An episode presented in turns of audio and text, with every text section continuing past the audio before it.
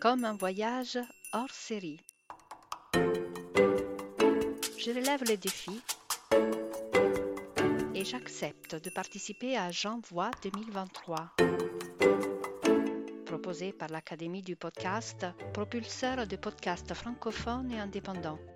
Et c'est quoi J'envoie C'est un engagement à produire un épisode de podcast par jour avec des thèmes imposés.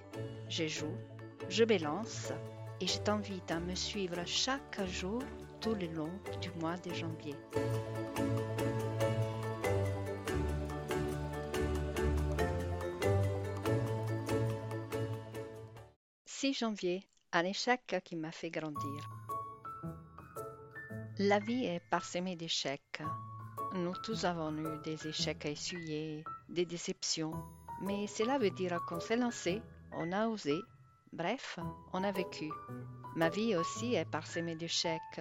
Et même si à chaque fois j'essayais d'en tirer une leçon, ça n'a pas toujours été facile. Et en général, je n'arrive pas toujours, comme toi, je pense, à tirer les enseignements qui devraient suivre chaque échec. Donc, aujourd'hui, j'ai choisi l'un des échecs de ma vie, assez récent, qui m'a fait beaucoup travailler, beaucoup douter, et dont le deuil a été très long, mais qui m'a fait grandir? L'ouverture d'un restaurant italien qui devait abattre les clichés sur la cuisine italienne et qui en même temps se voulait porteur de culture.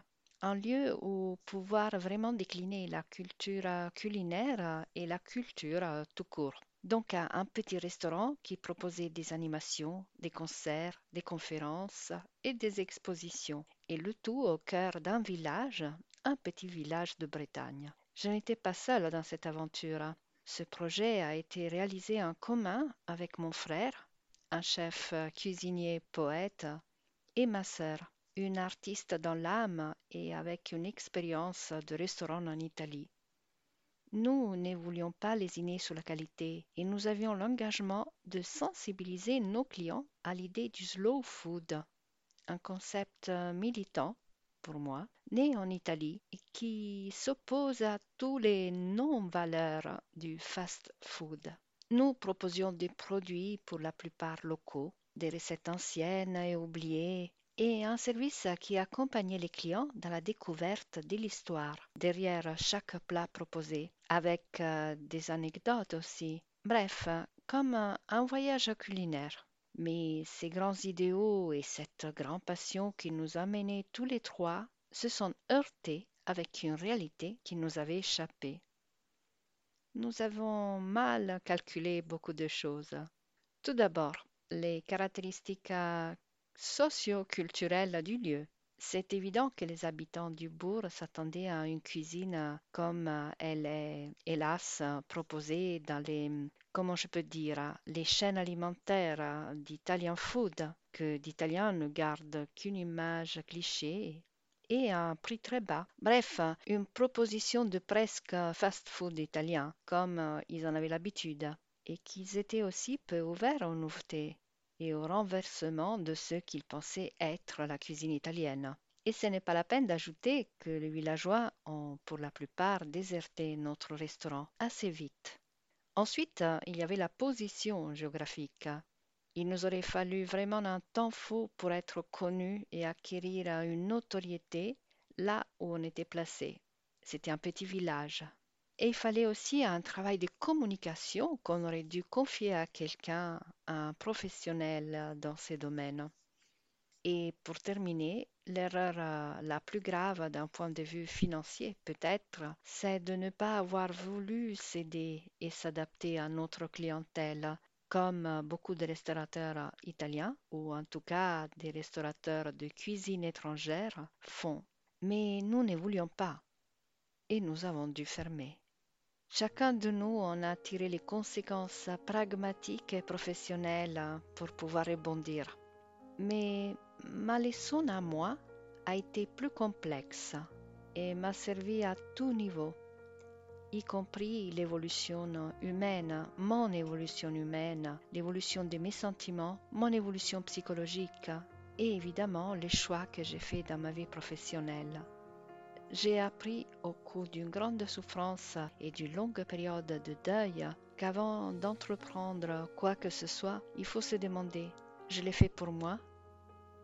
Je suis ma vocation? Ça me nourrit vraiment? Est-ce que c'est aligné avec mes rêves? C'est ma manière à moi d'apporter une petite graine pour améliorer le monde? Moi, un restaurant, ce n'était pas vraiment ma vocation mais un projet à partager avec mon frère et ma sœur. À la suite de cette expérience, j'ai commencé à faire des formations pour avoir le courage d'entreprendre en cohérence avec mes valeurs, en faire une activité, comment dire, une activité business qui me permette de gagner et apprendre aussi que les deux choses ne sont pas en opposition. Devenir une entrepreneuse avec l'âme, ou mieux un solopreneur ou solopreneuse avec l'âme. Cette définition de solopreneur est plutôt récente et indique les entrepreneurs qui gèrent seuls et sans associés ou employés leur entreprise. Parce que je ne voulais pas renoncer à mes rêves. Je ne voulais pas renoncer à mes valeurs, faire des compromis et je voulais pouvoir en même temps continuer à entreprendre dans ce que je crois. Mais je voulais aussi que cela me permette de vivre en tant que freelance.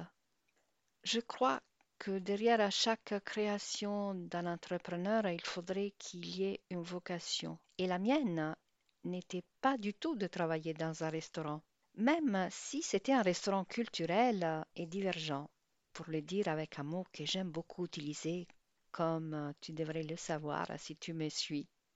Donc, euh, j'ai perdu de l'argent, beaucoup. J'ai perdu du temps, peut-être. J'ai parcouru un chemin plutôt douloureux, avec euh, cette sensation d'échec, d'inutilité, d'inaptitude qui m'a amené à découvrir le principe porteur de tous mes projets. Ne pas céder au compromis, m'aligner avec mes propres talents et ma vocation. Et ma vocation est, oui, de nourrir les personnes, mais autrement, avec euh, l'inspiration culturelle, l'incitation à la curiosité, l'accompagnement à apprendre du nouveau, l'accompagnement au voyage physique et au voyage de l'esprit, l'art, la connaissance, l'association stricte entre culture et nature et l'écologie. Et j'en ai fait mon business avec l'âme. Je vais conclure cet épisode dans lequel j'ai dévoilé une partie intime et profonde de moi-même avec une petite histoire. Le titre est L'âne et le fermier. Un jour, l'âne d'un fermier tomba dans un puits. L'animal gémissait pitoyablement depuis des heures et le fermier se demandait quoi faire.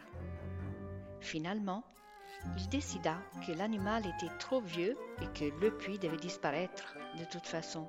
Il n'était donc pas rentable de récupérer l'âne. Il invita tous ses voisins à venir l'aider. Tous se saisirent d'une pelle et commencèrent à combler le puits. Au début, l'âne réalisa ce qui se produisait et se mit à crier terriblement. Puis, au bout de quelques secondes, à la stupéfaction de chacun, il se tut. Quelques pelletées plus tard, le fermier regarda finalement dans le fond du puits et fut très étonné de ce qu'il vit. À chaque pelletée de terre qui tombait sur lui, l'âne faisait quelque chose de stupéfiant. Il se secouait pour enlever la terre de son dos et monter dessus. Pendant que les voisins du fermier continuaient à pelleter sur l'animal, il se secouait et montait dessus. Bientôt, à la grande surprise de chacun, l'âne sortit hors du puits et se mit à trotter. Eh bien, après cette petite histoire, il ne me reste que de te dire à demain.